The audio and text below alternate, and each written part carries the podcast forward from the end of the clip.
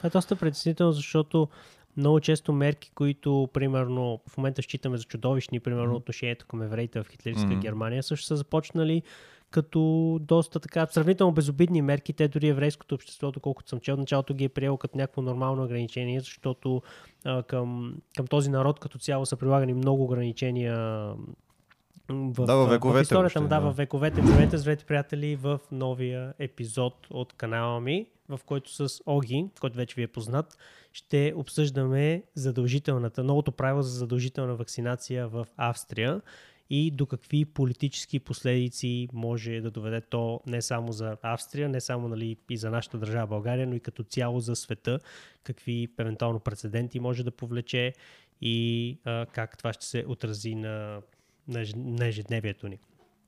А, преди да започнем с самото видео, няколко минути за реклама на обучението ни eCom University.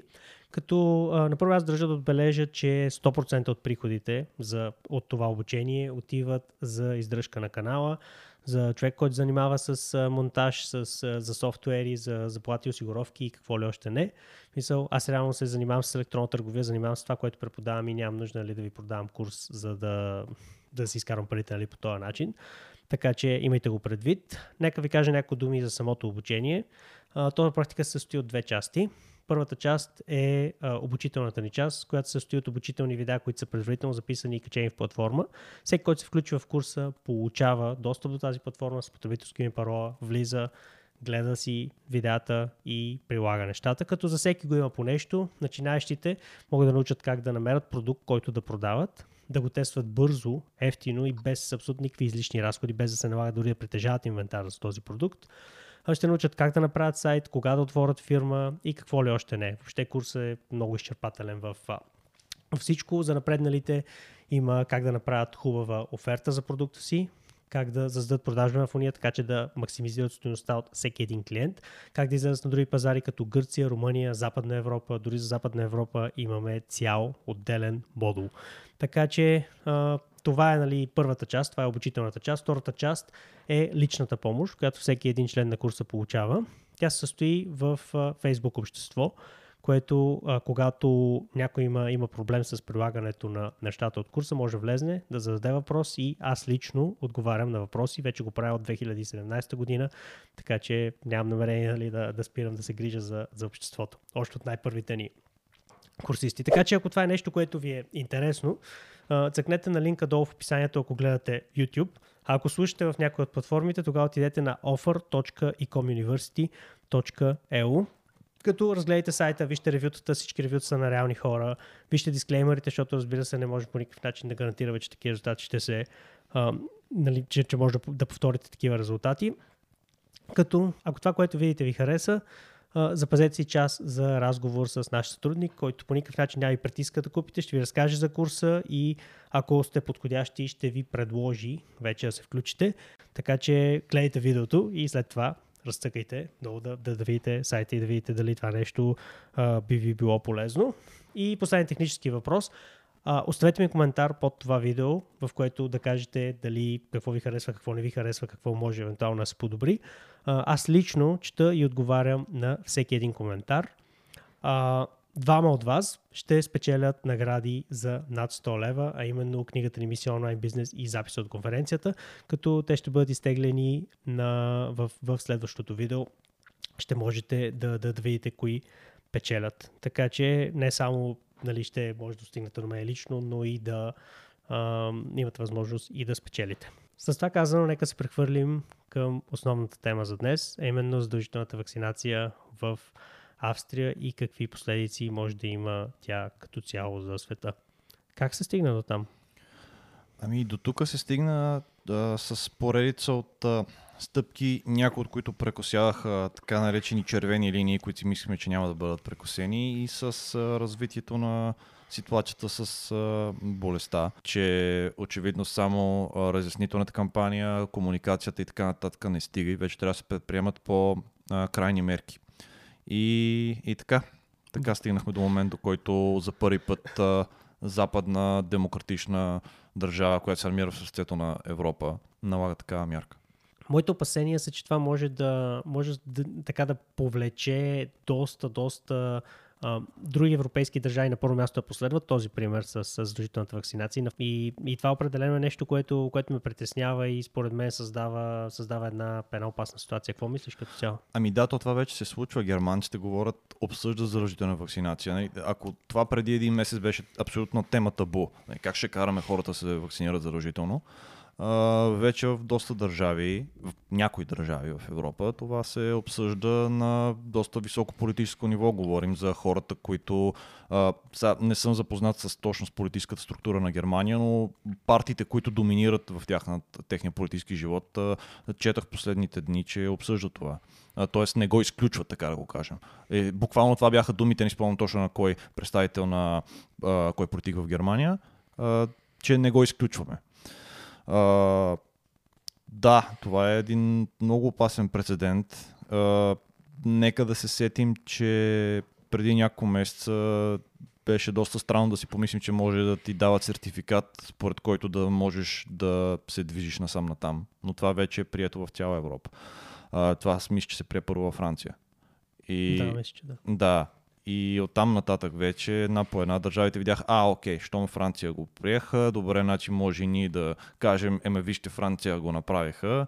И така се започва м- приемането на мерки, които преди буквално няколко месеца са били немислими.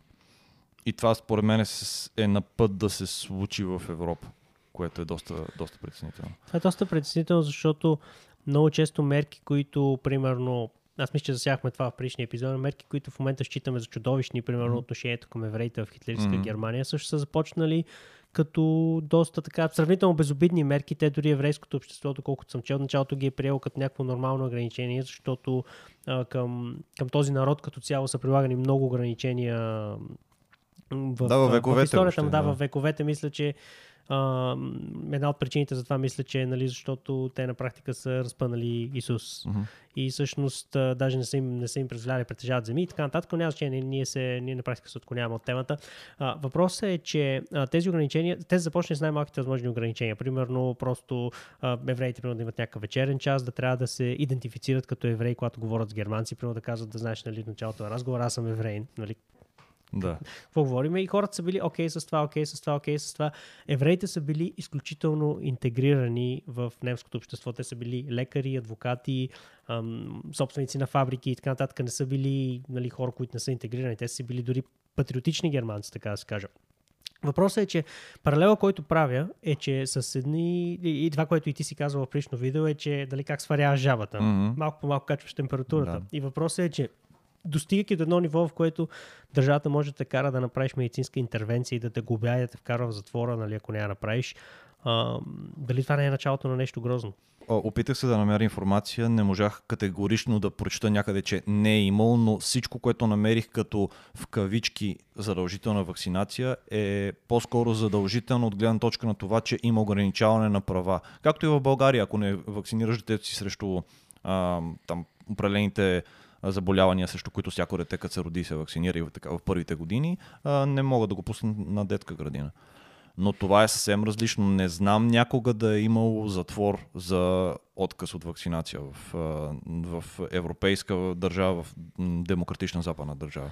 Но ако това нещо не се изпита дългосрочно във времето, въпрос е може ли да, да те накарат наистина да те задължат?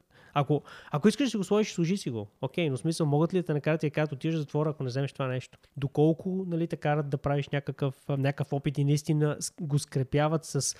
С, скрепяват го с възможно най-тежката форма на държавна принуда, именно лишаването от свобода. Защото това е в България няма смъртно наказание. Да. Буквално най-тежкото нещо, което можеш нали, да, да получиш като наказание е нали, конфискация на имуществото или, или, или лишаване затвор, от свобода. Да. Да, затвор. Пропорционална ли е тая мярка? Е въпрос.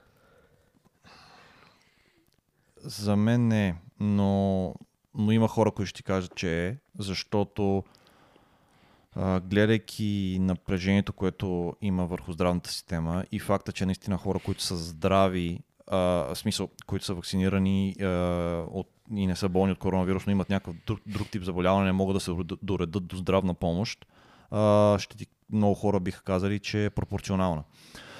Искам да. Тук да допълня между другото, че мисъл, къде спира аутрича, къде спира, къде, къде спира а, общо, не мога да, не мога да намеря думата, а, но къде свършва възможността на държавата да влияе върху личния ти живот? Защото ние, примерно, в правото бяхме учили, че, примерно, нали, то, то всички ясно, примерно, няма закон за приятелството.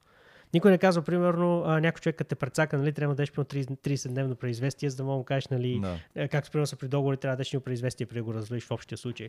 Или пък за връзките, примерно. Няма закон за връзки. В смисъл, а, закон се намесва там, където идват имуществените отношения, където идват деца, децата и брака. Mm-hmm. Но преди това закона не, не се меси.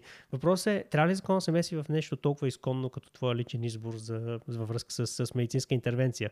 Докъде реално свършва възможността на държавата да влияе, нали, в личния ти живот, да. в личните ти отношения? Тук има различни подходи. Например, преди няко, буквално няколко дни гърците задължиха хората над шейсет години да се вакцинират. Но хората под шейсет не са задължени. Тоест, очевидно, те са направили някаква... Различни държави очевидно търсят различни подходи, защото та, там изчимаше статистика. осем или девет от починалите, които не са вакцинирани, са над шейсет години. Не ме цитирате за това, но беше нещо от този род. Тоест, те си преценили, окей, okay, тази група е най-рискава, нека да насочим усилията си към тях. Относно това, което казваш, ме, ми е изключително странно откъде изведнъж се появи това, този натиск. И това според мен е много важно да се обсъди, защото една от причините да има такива толкова, а, толкова голяма резистентност, а, теории на конспирациите и така нататък, защото изведнъж хората почнаха да се чудят, чакайте малко, защо толкова десетилетия се правят какви ли не неща, изведнъж вие, правителството, се загрижихте за моето здраве. А, как се получава това? А, къде спира влиянието на държавата върху личния ти живот? Ами ако ние приемем, че а, моето тяло принадлежи на държавата, защото... А, аз дори нямам право вече да се избера от какво да се разболея или дори как да умра и така нататък. А, нека да задам друг въпрос. Здравната система не е ли натоварена от хора, които са алкохолици? Не е ли натоварена от хора, които пушат цигари? Не е ли натоварена от хора, които преминават, а, които карат а, мотори с а, сто и петдесет километра в час а, без каска? Всичките тези хора претоварват здравната система. Да, естествено, не в такава степен едновременно, но те тежат на здравния бюджет на хора като мен, например, които А, не караме мотори, Б, не сме алкохолици и С, не пушим. Аз трябва ли да искам правителството да задължи тези хора да спрат да правят всяко едно от тези неща? И ако да, какъв, какво ниво на контрол ще трябва да се осъществява върху обществото, за да а, може това наистина да се прилага? А, това са въпроси, които аз си задавам от доста месеци насам, а и сега най-вече след като австрийците обявиха вакцината за, вакцинацията за задължителна, а, защото много повече хора умират от болести, които са вследствие на нездравословен начин на живот. Но винаги сме приемали това за изконно човешко право. Ти ядеш само Макдоналдс, окей, ти така си решаваш. И после си болен от шест различни болести, включващи рак и диабет, обаче ние те лекуваме, здра... лечението ти е покрито здравната каса и така нататък. Ти си избрал така да живееш. Добре, да приемем, че аз ще, прием... ще приема да се вакцинирам. Аз мога да... Аз между другото не съм, не съм се вакцинирал. Това си е личен мой избор, защото а... аз, аз изкарах COVID без да разбера. Воля доста здравословен начин на живот. Чел съм и статистики, какъв е, ми, какъв е шансът ми да почина и да бъда хоспитализиран, и съм си преценил, че към момента не искам. Не е задължително, защото имам нещо против ваксината. Имам малко някои притеснения, но те не, няма смисъл сега и коментираме. Въпросът е следния.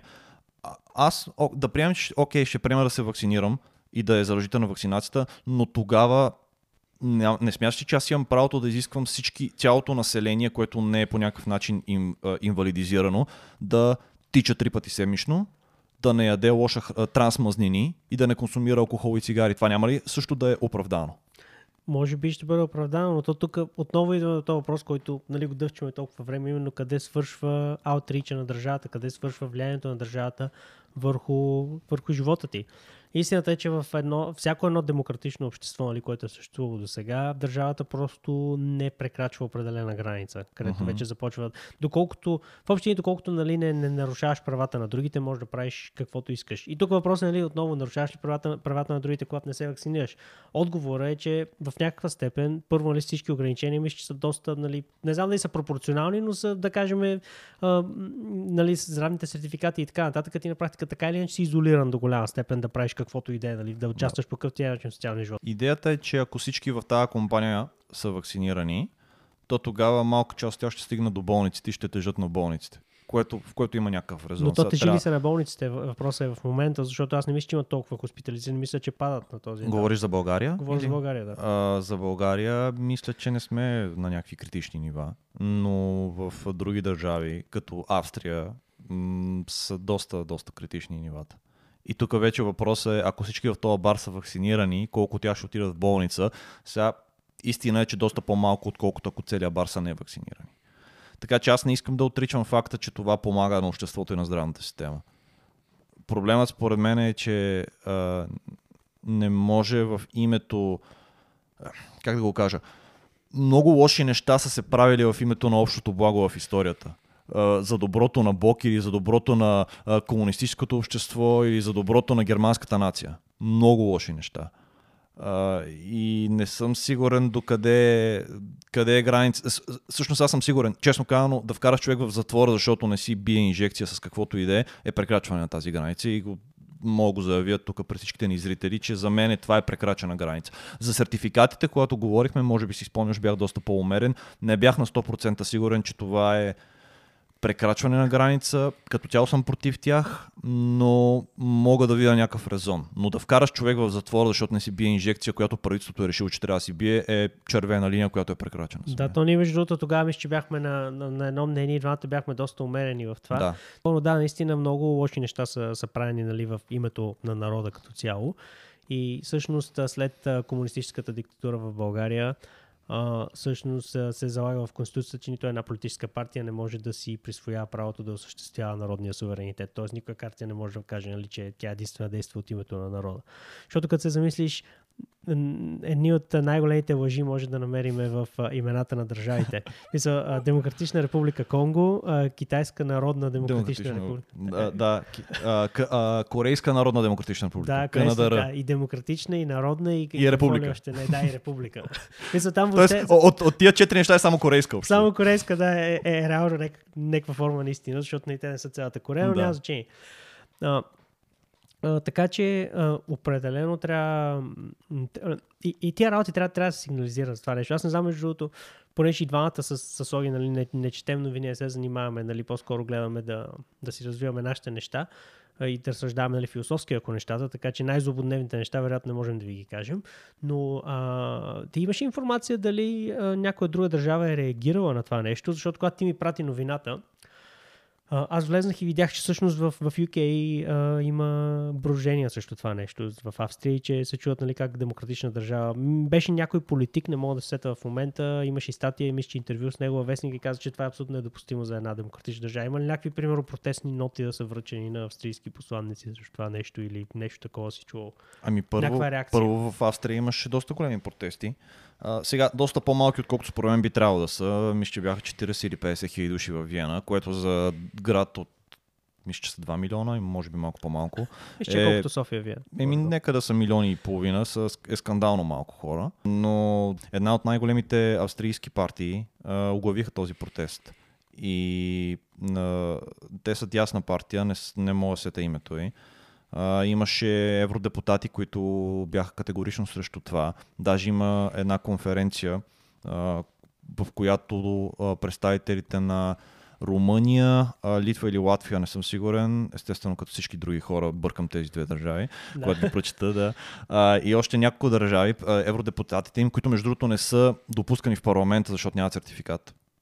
Uh, mm. Да. Uh, правят, uh, правят вече няколко конференции, в които се опитват да, да, из, да покажат, че това е недопустимо и даже последната статия, която четах, която беше uh, транскрипт на тяхното видео, защото аз не гледах видеото, но прочетах статията, mm-hmm. която беше като, като резюме транскрипт, uh, те uh, употребиха употребиха термина китаизация на Европа. Това звучи страшно. Да, което, което звучи страшно.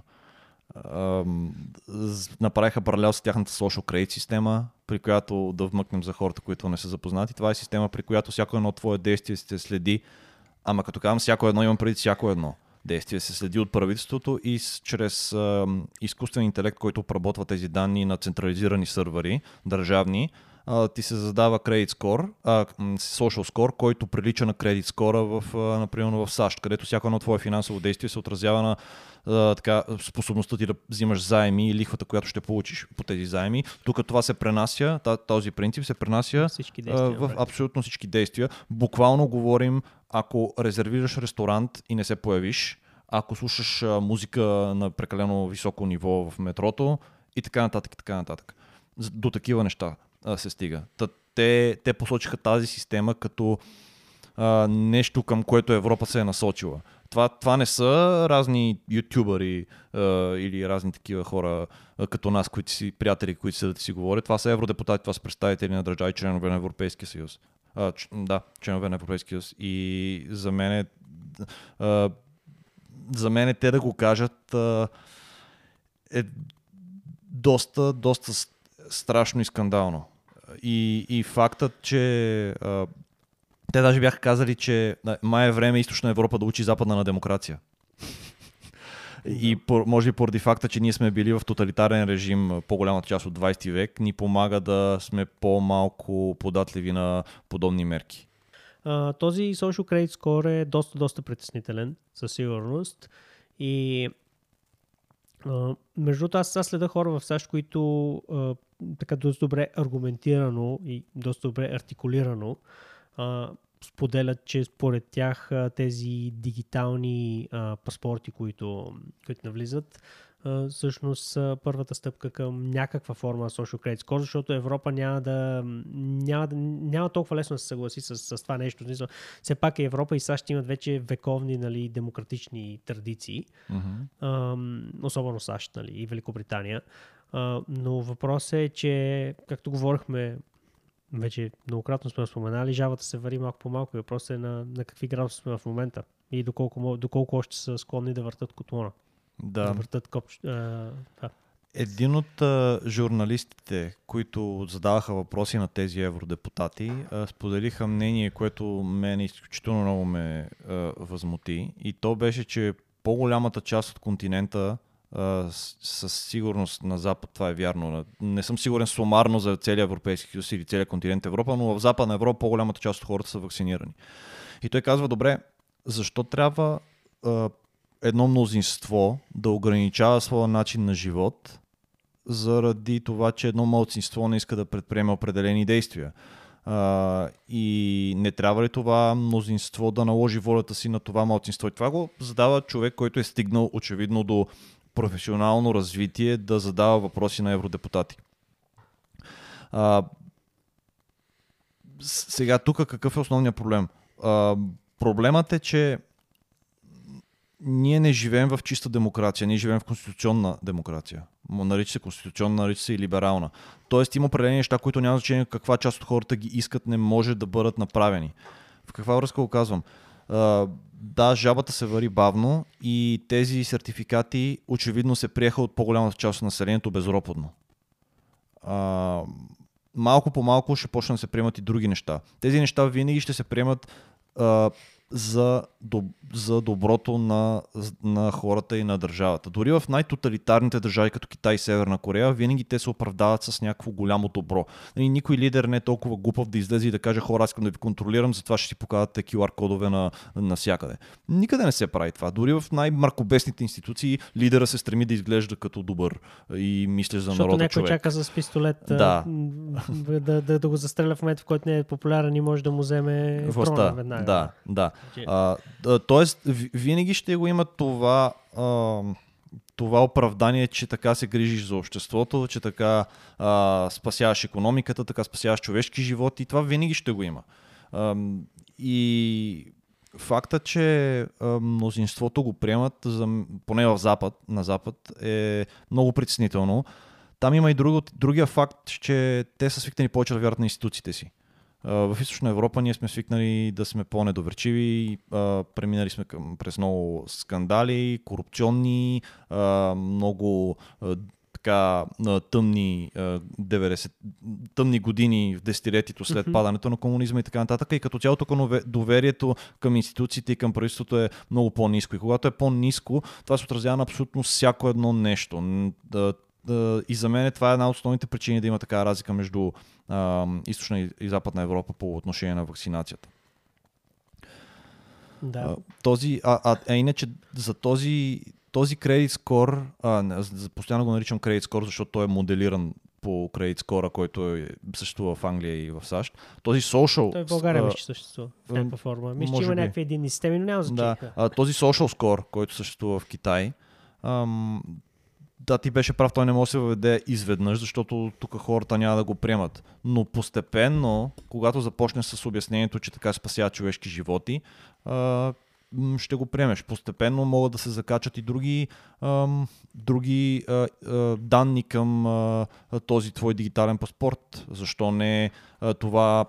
в какъв ресторант си бил и каква храна сервира там, за да се види колко е здравословна. Защо да нямаме а, интелигентни системи, които се управляват от изкуствен интелект, които да преценяват колко здравословен начин на живот живееш според това какво купуваш, когато а, данните ти, пеймент данните ти са свързани с подобна централизирана система и според това да ти се увеличи здравната вноска, например. Тук влизаме в, вече в дигиталните валути на централните банки, което в принцип е една от следващите теми, нали, които щяхме да засегнем, биткоин. А, да, цяло... Не, аз го казвам от гледна точка на това, че с този сертификат се слага... Ам, карат се хората да се чувстват комфортно с това, за да влезнат някъде, да трябва да си покажат някаква част от самоличността, защото този, като покажеш кю ар кода си, той е свързан с твоята самоличност.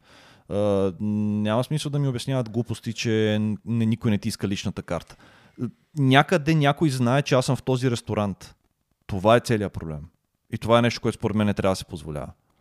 Защото всички си казват, а, big deal, за какво ми пука, че някой знае, че закусвам в еди кой си ресторант. Не, big deal е. Това не трябва да се позволява. Със сигурност не трябва да се позволява, но извинявам се, тук въпросът е и, че а, аз сякаш не съм толкова, толкова склонен да приема така по-конспиративни теории, че всичко е някаква, нали, световна, световен заговор. И, и така нататък. Аз по-скоро си мисля, че а, държавите, държавните лидери като цяло работят в условия на много, много сериозна несигурност, нали, за бъдещето и натиск, и натиск, нали, над системите. Общо трябва да се реагира бързо и, нали, когато си на война, не винаги се взима най-правилното решение. Mm-hmm. И са във войните даже доста често, особено през Първата световна война, се е случвало да бъдат бомбардирани, т.е. с такива шрапнели, нали, да бъдат стреляни по собствени постове, защото просто решенията трябва да се взимат мълниеносно. Mm-hmm. И на практика, бивайки в такава ситуация, не трябва да сме и прекалено критични. Според мен няма някаква конспирация. Според мен държавите преписват, може би, отчасти неадекватно една от друга. И, и нали, всички, както каза, видяха Франция, нали, Health Pass, нещо, което мислихме, че никога няма да случи. Ние даже си говорихме, нали, декември, когато излизаха ваксините миналия декември, си говорихме и в общи линии. Аз тогава бях на мнението и много, много политици излезнаха и казаха, че няма да има никакви ограничения, нали, във връзка с ваксините, че всеки може да си реши. И после се видя, че всъщност нещата придобиха доста уродлив, така, завиха по доста уродлив начин, нали, в... в Европа и не само, но, но въпросът е, че държавите, както казах, работят в, в условия на несигурност, вероятно преписват от една от друга и а, не трябва да сме супер, според мен, критични за, за това нещо, за това как, как се реагира. За, особено, нали, не говоря за задължителната вакцинация, там, нали, е ясно какво е мнението ни, но като цяло за паспортите, а, вярвам, че по, така, по-старите демокрации, вероятно по по-добър начин са го аргументирали пред населението си, отколкото, примерно, а, нашата държава, която дори нямаше, нали, правителство, когато се... Mm-hmm. Тоест, правителство винаги да ги има, но mm-hmm. парламент нямаше. Знаеш ли къде е моят проблем а, и притеснение? Че не, не смятам, че хората ще се усетят кога неща са стигнали прекалено далеч. Тук може, може би изглеждам като прекалено голям песимист за съпротивителните сили на обществото ни.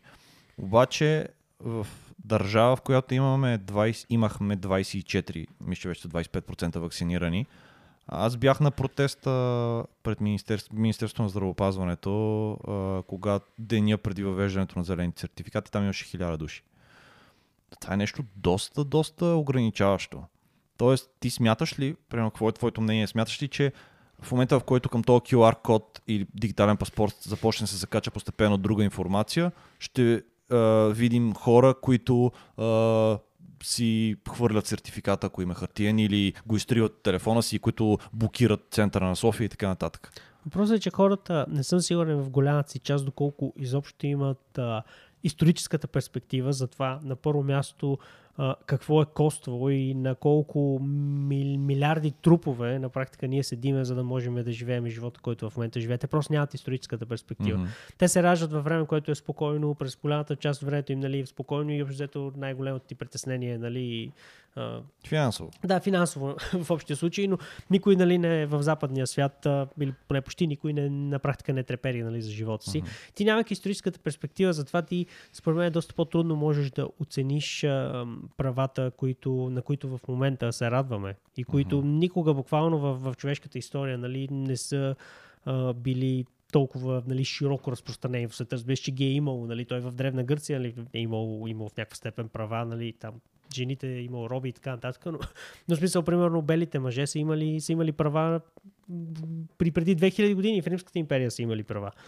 Въпросът е, че за да ги има в толкова широк кръг от, толкова широк географски кръг, нали, от държави и толкова широк кръг от хора като цяло, нали, да са включени, на...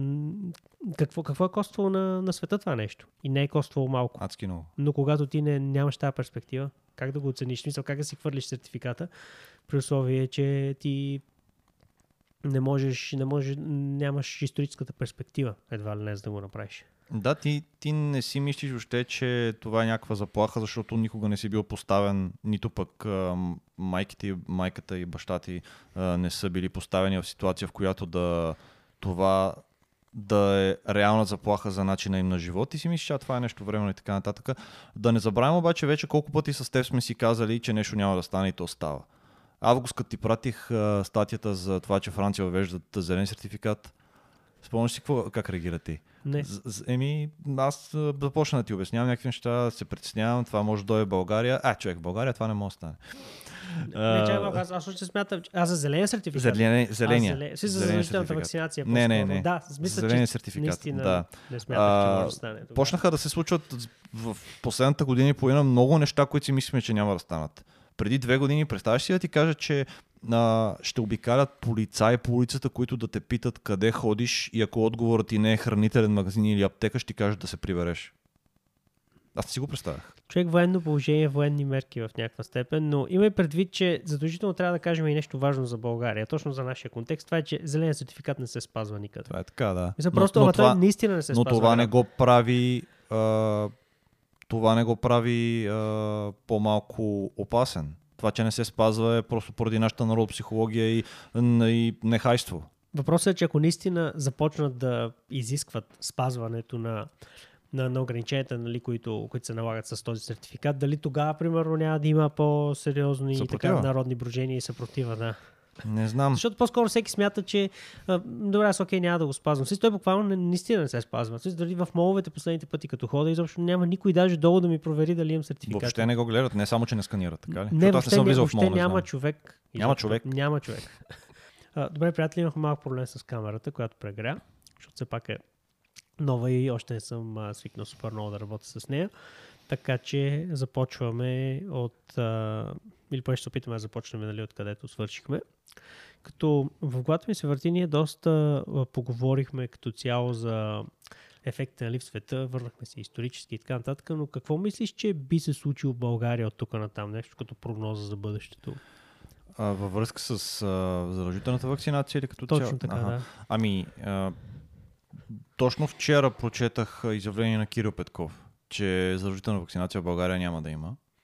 Ам... Правит, новото правителство се обедини около това. А, сега проблема е, че аз не съм сигурен доколко да им вярвам. Не защото смятам, че Кирил Петков лъже целенасочено.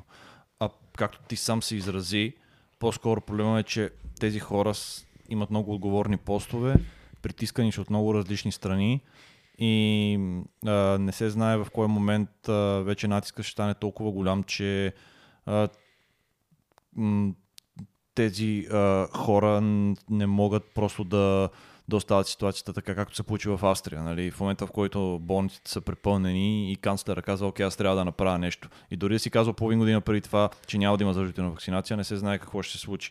Така че аз на Кирил Петков, може би до някъде му вярвам, че е искрен, надявам се да е искрен, но не съм сигурен, че след пет месеца ще може, ще има... А, а, ситуацията няма да, да, му, да го притисне да си промени мнението. Сега в България е малко по-трудно, защото ние имаме много нисък процент вакцинирани. А, първо, ако започнеш директно да бъркаш в джоба на хората, вече тогава ще станат големи протести. С това сме си говорили с теб. Общо след най-големите протести в България са ставали при високи сметки за ток, за цени газ, на горивата, човек. Да, и някакви е такива неща. А, така че в Австрия глобата е три хиляди и двеста евро, като даже се обмисляше три хиляди и шестстотин евро, като се обмисляше повторната да е седем хиляди и двеста евро а, и, или нещо от този род. В Гърция има сто евро глоба а, периодично, седмица или месец, не съм сигурен, но мисля, че беше седмица, за хората над шейсет, които не са вакцинирани. В България, често казвам, не съм сигурен това как ще може да се приложи. Просто защото огромна част хората няма да могат да платят и те като не могат да платят, вече ти отиваш към а, а, лишаване от свобода. Ние до... колко затвори трябва да се построят. Нали? Това да. Става прекалено а, а, логистично става невъзможно да се случи. А, така че аз все още смятам, че задължителна вакцинация в България няма да има. А, защо... Не защото ам, толкова вярвам на това, че политиците няма да искат да го приложат. А, по-скоро, защото логистично е невъзможно да се случи. Защото, нали, знаеш, че за да, нещо за да е задължително, трябва да има наказание при неспазването му. В България е много трудно да приложиш това наказание. Нито финансовите глоби, а, нито лишаването от свобода може да се приложи, особено при нашия стандарт и при толкова нисък, нисък процент вакцинация. Сега, ако процента стигне шейсет до седемдесет, тогава може би ще си променя мнението. Защото тогава ще можеш да се опиташ да притиснеш останалите трийсет процента от населението, както се опитва да правят в Австрия. Ам, но но при, при двайсет и пет процента аз м- честно казвам не виждам как ще се случи, но отново казвам, аз не виждах и как ще, ще спреш българина да ходи на кръчми, изисквайки го да се верифицира с кю ар кодове, но видяхме, че се случва. Колко се прилага, нали, окей, да, това е друга тема, но официално това е политиката и закона в момента. Не искам на сто процента да твърда, че няма да се случи. Въпросът е, че като цяло, както ти казваш, какво допълня малко, е като цяло, нали, противоправното поведение, като цяло трябва да бъде... То се разглежда като девиантно поведение, като нещо, което е, не е в правилото. И то това е причината, нали, да, да, не са, да не е половината население в затвора. На практика държавата не може да си позволи да нарече престъпници, примерно, повече от едно до два процента примерно, от хората. Дори това може да ми се струва високо. А, чакай, не може да и... си позволи юридически или логистично и логистич, практически? Логистично, да, практически да. Не може да си го позволи, защото да. Не може да вкараш, нали, трийсет процента от населението а, в, в затворите. Може би няко... някои държави могат, разбира се, да си го, вероятно могат да си го позволят, нали, няма да... Да, да, да цитирам, но а, с, нали, с демократичните традиции, нали, uh-huh. които има и тук. Нали, тук не са чак толкова високи, но в рамките на Европейския съюз смятам, че, че много трудно може да случи. Но да, стигнат ли примерно шейсет до седемдесет процента, аз вече сериозно бих, да. бих се замислил. И ако си спомняш миналата година по това време, а, ние сега записваме, мисля, че четвърти декември е днеска, да. Миналата година, а, мисля, че края ноември, реално сложиха големия локдаун. И тогава uh-huh. беше стигнало положението до непоносимо. Докато сега сме в ситуация, в която а, болните реално падат. В, а, в, като цяло болните в България падат. Другото нещо, което ми се иска да отбележа, е, че като цяло а, каква е целта, така да се каже, на вируса. Вируса на практика иска да се възпроизвежда, както ние, нали, mm-hmm. като хора искаме да се възпроизвеждаме. И еволюционно вируса много повече може да се възпроизвежда, ако два фактора, ако два фактора съществуват кумулативно, съществуват заедно. Първият фактор е да е по-заразен, което, както виждаме, всяка една вариация, всъщност вируса става все по-заразен и по-заразен. Това е първият фактор. Вторият фактор е да е по-ниска смъртността, защото ако той разболява много силно, той първо, нали, еволюционно, не казвам, че не иска да убие хоста, нали, той не е... Не говорим за морал, той, да. Той не мисли, да, той не, няма, няма, няма, нали, мозък, няма съвест, така нататък, но еволюционно за него е по-добре да не убива и да не е чак толкова заразен. Uh, защото когато uh, той разболява супер тежко и в него хората, нали, се изолират, докато, примерно, ако се предава както грипа, която много хора го изкарат безсимптомно, той еволюционно ще бъде много по-успешен. Така че, виждайки, uh, нали, знаейки как uh, еволюционно върви прогресията, нали, в, в тия вируси. Като това, нали, разбира се, не е, не е моя теория, съм измислил. Аз мисля, че съм я гледал сами и смятам, че като цяло е широк консенсус, да, да, има е за, така, тази, да. за тази теория. Въпросът е, че сегашните вариации, примерно последната вариация Омикрон, доколкото а, нали, набързо погледнах, аз като цяло не искам да чета за тези работи, но виждам, че вече някои от най-тежките, нали, последици, тежките последици на, на заболяването, което предизвиква вируса, Uh, ги няма. Примерно намаляването на сатурацията в кръвта. Обаче пък е три пъти по-заразен. Да. Което аз не знам колко по-заразен вече може да стане този вирус. Мисля, ти просто да се разходиш по улиците и да го хванеш ли, да се толкова ли заразен? Да, аз четах също мнение на южноафрикански доктори, защото мисля, че там някъде се беше появил за първи път, че а, има доста по-леки симптоми, отколкото другите варианти. И че младите изобщо никакъв проблем нямат. И нищо чудно, защото сега, нали, декември, примерно до март някъде времето вероятно ще е по, по-студено. Нали? Ако успеем да се справим с този период, всъщност след това, ли, затоплянето на времето, всички знаем, че и дискотеки, и барове, всичко е пълно, всичко е мазало и, и общо има... Uh, аз, аз бях примерно в Созопол това лято, цял лято прекарах в Созопол. Uh, всичко беше пълно, ма догоре и накрая в Бургаска област пълно петдесет души болни. А да, то в Бургаска две... област е била един милион сигурно. Двете, двете лета изкарахме доста леко. Въпросът е, че а, ако се случат две неща, а именно да успеем да, да, да, нали, да изкретаме някакси до март и междувременно Омикрон да стане доминиращата версия, който Омикрон може би, не казвам, че ще бъде така, но има вариант да бъде като един по-тежко изкаран грип. На практика вече необходимо, нали, заедно с и, вак, и вакцинацията на населението, защото все пак, нали, най-рисковото население, общо взето мисля, че процентът на вакцинация е висок там. Като се натрупат тези фактори, общо смятам, че можем и да, да преодолеем като цялата пандемия. Това е моето мнение. Ами аз се надявам да е така, само че това, това зависи от а, чистите намерения и рационалната мисъл на управляващите тези процеси. Не знам дали ще стигнем до момент, в който а, хората ще могат да, а, да се фокусират върху това колко е опасен и смъртоносен вируса и да се абстрахират от това колко заразени има. Защото често казвам, на мен писна да слушам колко заразени има. Аз в момента сигурно съм заразен с нещо и няма да те убия. И, и двамата няма да разберем, че то ни се циркулира из телата.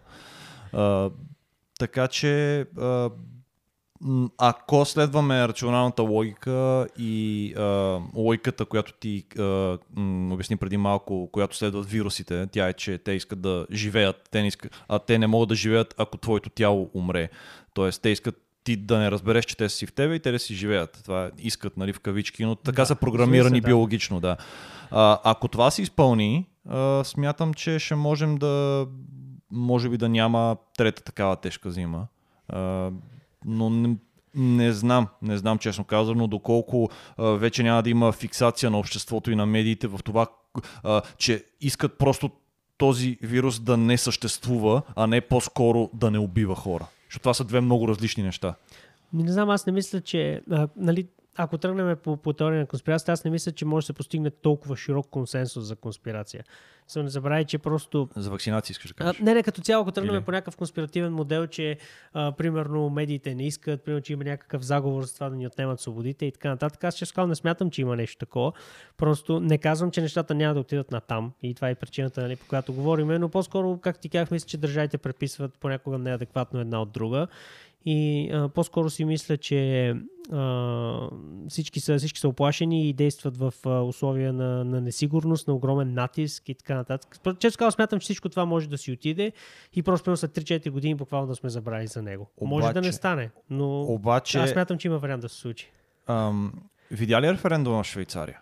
Не. Или аз пратих ли ти го? Не, не. не Ами в Швейцария гласуваха дали останат мерките и сертификатите. Не, и? не точно мерките, сертификатите. Ам... Ма в какви условия за го направили? Смисъл, как са болните там, а болниците как са имали натиск? Не, не съм проучвал, но ще го казвам по друг повод. Много интересни бяха резултатите. шейсет и два процента от швейцарците, доколко си спомням, го бяха, под, бяха подкрепили да останат а, зелените да сертификати. Мерките. Да. Така, процента на вакцинираното население, знаеш колко е? шейсет и пет процента. Тоест, да няма стигнем до момент, в който а, ще се делим на вакцинирани и невакцинирани. Вакцинираните, използвайки демократична а, леги, легитимност, а, няма да искат просто а, да всички да си сложат ваксината, за да приключим с това веднъж за винаги, и а, ще се използват такива популистки методи като референдум на тази тема, а, за да се легитимира подобни решения и подобен натиск върху неваксинираните. Виж, дори този... да няма натиск върху болниците.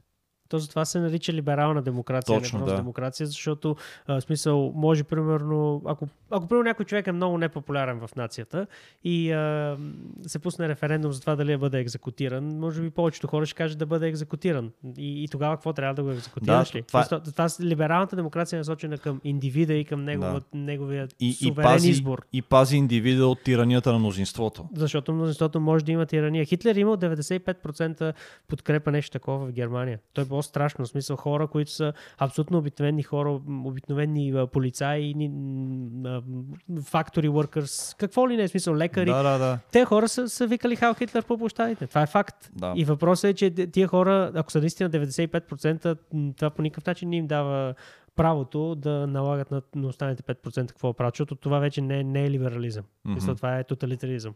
Да, а, но проблема е, че много хора си мислят, че те, не, много хора не влизат в дълбочина на политическата система и това как тя е изградена и исторически как е била изграждана. А, м- просто те спират до това, че демокрацията е начина, по който се управляват нашите държави. И а, често казвам, аз съм си говорил с много хора, които казват, добре, ако шейсет процента от хората а, искат да има задължителна вакцинация, защо да не го направим? Ето, има референдум. Това е най-легитимното нещо, което мога да направим, да има референдум. Прокато аз винаги отговарям на следното, ако има референдум, деветдесет и пет процента и деветдесет и пет процента от хората гласуват а, моя събеседник, съответно ти, примерно да бъдеш изгорен на клада, това Това е легитимно решение, защото това, това, е, демокра... пример, това е демокрация. Да. Това е абсолютно. Ако сприемем, че единственото мерило за това дали нещо е легитимно е дали е взето демократично решението, ако деветдесет и пет процента от хората решат ти да бъдеш изгорен на кола, това е демократично легитимно взето решение. Но това е абсурдно. Точно защото заради това, което ти каза, че има определени права, които са изконни, които не се подлагат на съмнение и които не могат да ти бъдат отнети дори чрез референдум. И тук имам друго нещо, което а, иска да кажа, че мен малко ме притеснява сегашната ситуация, защото тя създава усещането, че определени права ни се дават от правителствата и от бюрокрацията.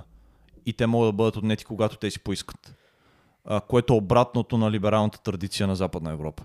А, тези права съществуват и от време на време евентуално могат да бъдат ограничавани заради някаква Uh, uh, спешна обстановка, uh, национално бедствие и така нататък. Но те не ти се, те, те не ти се спускат от администрацията като uh, нещо, за което трябва да бъдеш благодарен, че го имаш.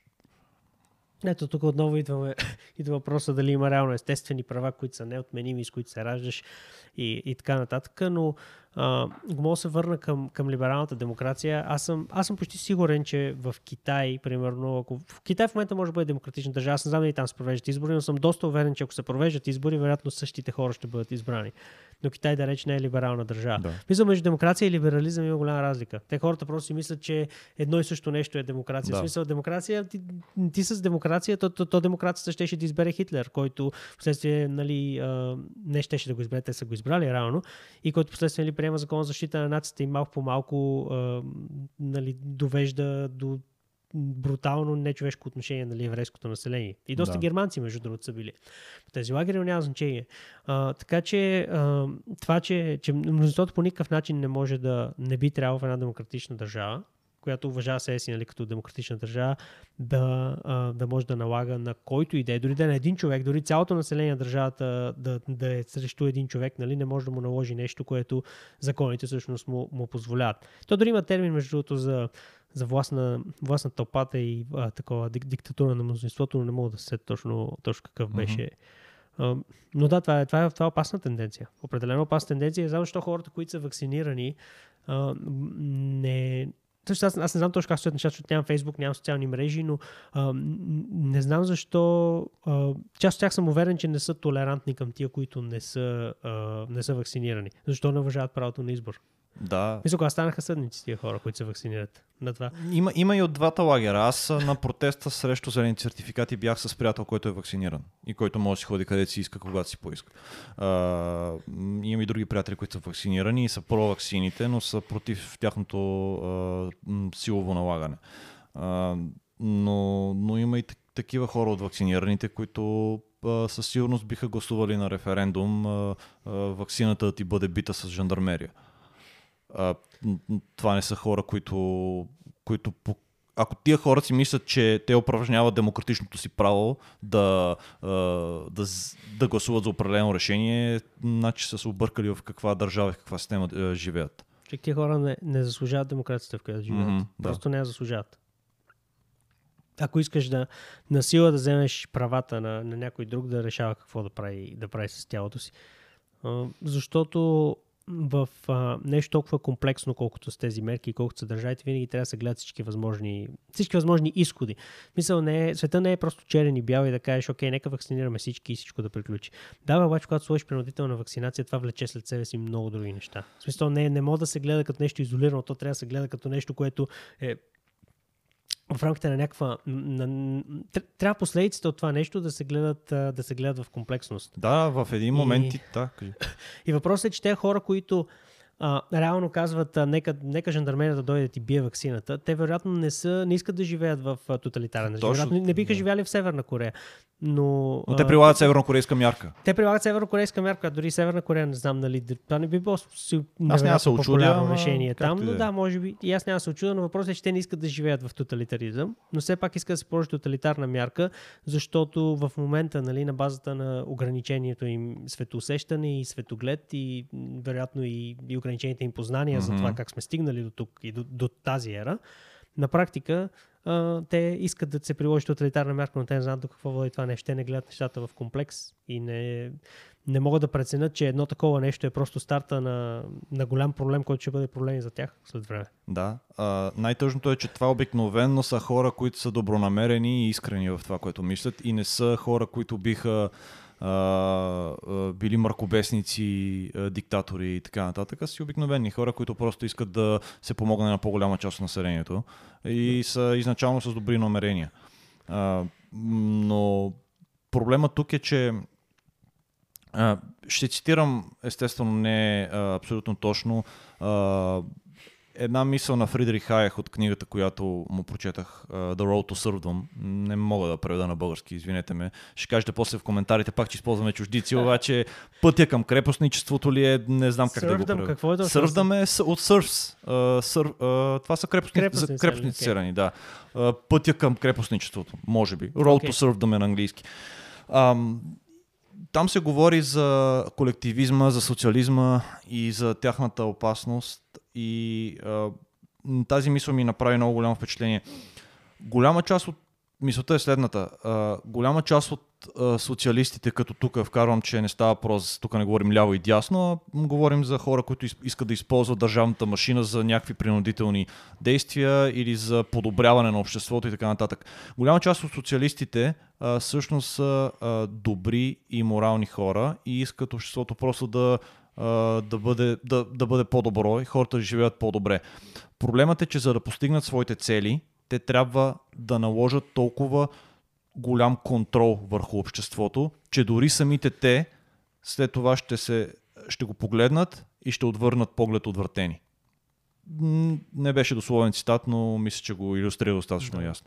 А, много, е, а, много е лесно да си мислиш само това ще направим и след това няма да, сме, а, да принуждаваме хората да правят нищо друго.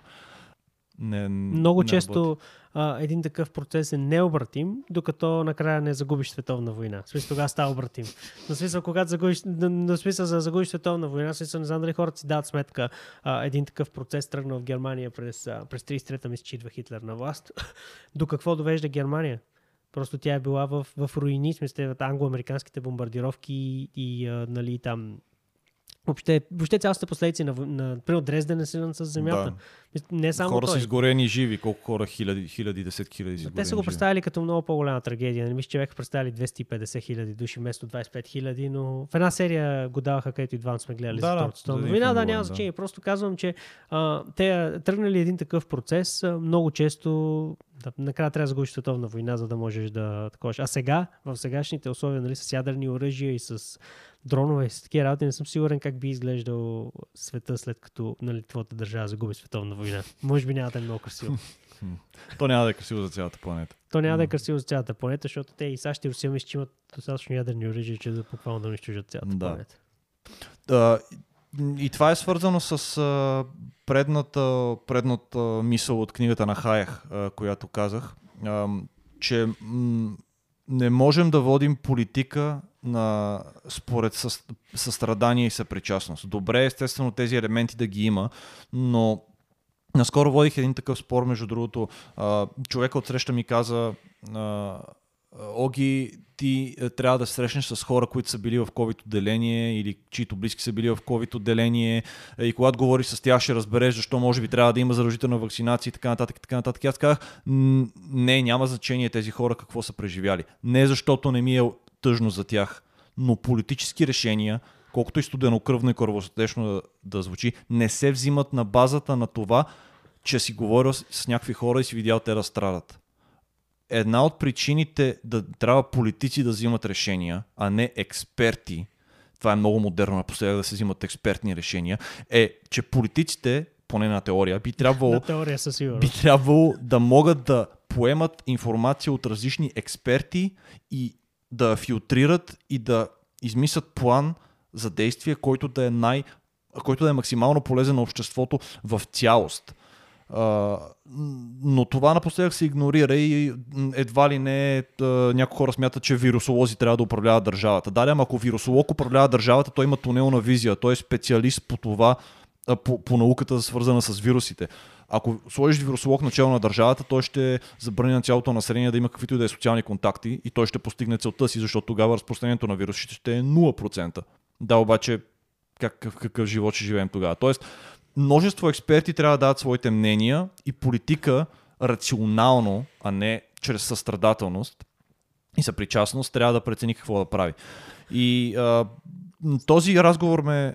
Само да, да, да, само искам да допълна нещо, а, че много добре си спомням, че най-в началото, когато, може би не нали в първите два месеца, но а, да кажем, че миналата година, когато започна вече скачат случаите около септември, октомври, ноември, и започнаха, нали, отново се лансират днес с толкова болни, mm-hmm. утре с толкова болни и така нататък. И тогава се замислих, че а, тази пандемия е прекалено важна за да се остави в ръцете на медиците. Да. Само в ръцете на медиците. Просто защото, как ти кажеш, те имат наистина тунелно, мисля, че използва като... Тунелно, като, да. Да, тунелно, тунелно разбиране, защото ти, ти работиш ковид отделение, гледаш, нали, с а, а, мъки и така нататък, което наистина аз съчувствам на такова нещо. В смисъл, знам, че най-вероятно... И на пациентите, и на докторите, но да. Не на тая база трябва да се взимат решенията. И затова аз още... Виж, че и предишния път, когато говорихме за здравен сертификат, аз казах, в смисъл, като ако погледнеш рационално и като човек, нали, който, който не е оплашен, просто иска да... Като един а, автентичен търсач на истината, така да се каже, погледнеш, примерно, към... Това се изцяло мое мнение, погледнеш като към Мангаров и това, което той говори, и, спря... и това, което говори щаба, аз бих бил много по-склонен да повярвам. Ако не знаех изобщо какво се случва, бих, бих бил много по-склонен да повярвам на Мангаров, защото той вади нещата, които според мене имаха значение, а именно размера на, размера на епидемията. Защото ти не можеш просто да вадиш някакви цифри, днес са толкова, утре са толкова. Окей, добре, ма какъв е размера на епидемията? В смисъл, днес към още четири хиляди болни са стигнали до болница, но при тях, тях вируса ги е разболял толкова много, че да стигнат до болница. Но може да има примерно четиристотин хиляди, които не са стигнали до болница. Mm-hmm. Тия работи трябва да се гледат комплексно и той беше единственият човек. Не казвам дали е прав или е крив, аз и не съм толкова, нали, запознат, не съм му гледал на всичко. Просто казвам, че гледайки медиците и гледайки него, той говореше като политики, така трябваше според мен да говорят политиците. По такъв начин, с, с тези мисловни модели, така да се каже. Докато другите бяха, днес има едно момче, което е много зле, спомням от вчийски. двайсет и осем годишно момче е много зле, нали? Те Те сигурно тогава трийсет процента от двайсет и осем годишните го беха изкарали този вирус. Да. двайсет и осем годишно момче е много зле. Ам, лошо хора. В смисъл, четиристотин хиляди или там колкото са били болни, примерно, и колкото са го изкарали. Да, може да се случи, но ти може да умреш и от грип на практика. Да. Мисъл, има умрели от грип всеки сезон. Има хора, има, има хора, които буквално а, умират от... А, заспиват и не се събуждат от сърце, просто сърцето им спира. Ти може да умреш от много неща. Въпросът е, че трябва ли да оставиш всичко това в ръцете на, на хора, които може би са водени от състрадателност и, и, и имат повече експертното, отколкото, как ти казвам, и политическото, mm-hmm. политическото виждане.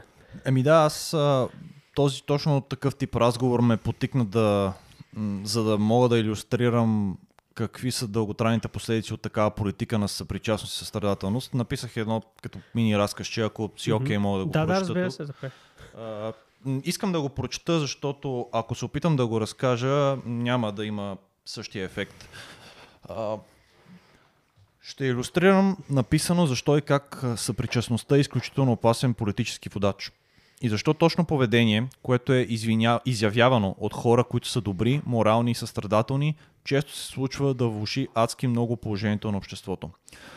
Избрах да го илюстрирам с профила на Дженифър, средностатистическа жена, като тук използвам жена, защото м- често се случва, жените просто биологично са по-предразположени, са по-състрадателни, защото иначе нямаше да сме оцелели като вид. А, и затова избрах да е жена. Тя е с леви убеждения, но не е комунист, може би е лек социалист, но до там. Тя е добра, морална, винаги помага на всички около себе си. Сърцето ѝ се къса, когато гледа който и да е животно или човек да страда. Американското, а и не само, ляво пространство е доминирано от този профил. Когато идва COVID, Дженифър вижда хората без работа, вижда сриващите се финансови пазари, което значи сериозен проблем за пенсионерите и така нататък. И тя пламенно иска да поправи неправдата, поради което увеличава тук ще използвам икономически пример, поради което увеличава паричното предлагане в западния свят с между двайсет и трийсет процента. Това е, е препратка към Федералния резерв и Европейската централна банка. Така Дженифър временно спестява болката на определена част от обществото. Аз си казвам, че това не е добра идея, защото това има определени последствия, но тя ме прекъсва и ми казва, че съм със сърце от камък. Добре, нейното решение обаче води до тази есен. Есента на две хиляди двайсет и първа година. Цените на всичко почват да скачат. Хората не могат да си позволят елементарни неща. Не могат да си позволяват да се отопляват. Това е свързано и с желанието на добрата Дженифър да опази природата, което я довежда до това да създаде квоти и регулации на фосилните горива. Тогава аз опитвам да й кажа, че нейното решение през две хиляди и двайсета довежда логично до последиците, срещу които се изправяме днес. Тя обаче не иска да ме чуе. Тя отново иска да се бори срещу страданието и неправдата и решава, че ще сложи таван на цените на търговците и производителите. Не може капиталистите да печелят на гърба на народа. Тя не иска да чуе, че това е нейна вина и моите предупреждения, че това ще доведе до масов недостиг на стоки и услуги. Тя просто иска да помогне на хората, които няма как да си платят сметките. И това, което аз казвам, се случва. Дженифър слага този таван, но търговците не са идиоти и виждайки, че техните разходи са се качили драстично, а не могат да вдигнат цените, спират да произвеждат. Няма газ, няма ток, няма олио, няма хляб. Народът гладува и стои на студено. Дженифър е разярен, разярена в своя праведен, почти религиозен гняв срещу несъпричастните производители и търговци и отказва да ме чуе, че всъщност тя е причината всичко това да се случи. За нея няма връзка. А не води към Б и Б не води до В в нейната глава. И се стига до крайната мярка. Дженифър издава указ, при който с полиция и жандармерия производителите трябва да продължават да произвеждат стоки и услуги, нищо че са на загуба. За да направи това, естествено, обаче и трябва много строг контрол върху обществото. И обществото я слуша и гласува за нея и я подкрепя. Аз оставам нечут и коравосърдечен гадняр. И така от обящата състрадателна, леко клоняща наляво Дженифър, получаваме уродливата авторитарна фигура, която на практика унищожава свободното общество. Мога да кажа, че просто да не бъдете Дженифър. Да. Мисля, че това е един много-много добър завършек на нещо видео. А, не бъдете Дженифър, определено. И мислете с главата си, гледайте нещата комплексно. Не, не, не се опитвайте да прокламирате, да, да, да се опитате да налагате на обществото мерки, дори някой вакциниран, нали, да гледа. Не се опитате да налагате на обществото мерки, които не искате като бумеранг да се върнат във вас, а, да се върнат към вас в последствие. И то в доста по-уродливи форми. Така че, да, това беше за това видео. Ако ви е харесало, задължително оставете коментар отдолу, гледаме всички коментари, опитваме се да се получаваме от обратната връзка и да подобряваме съдържанието на базата на нея. И да, до скоро от мен. До скоро.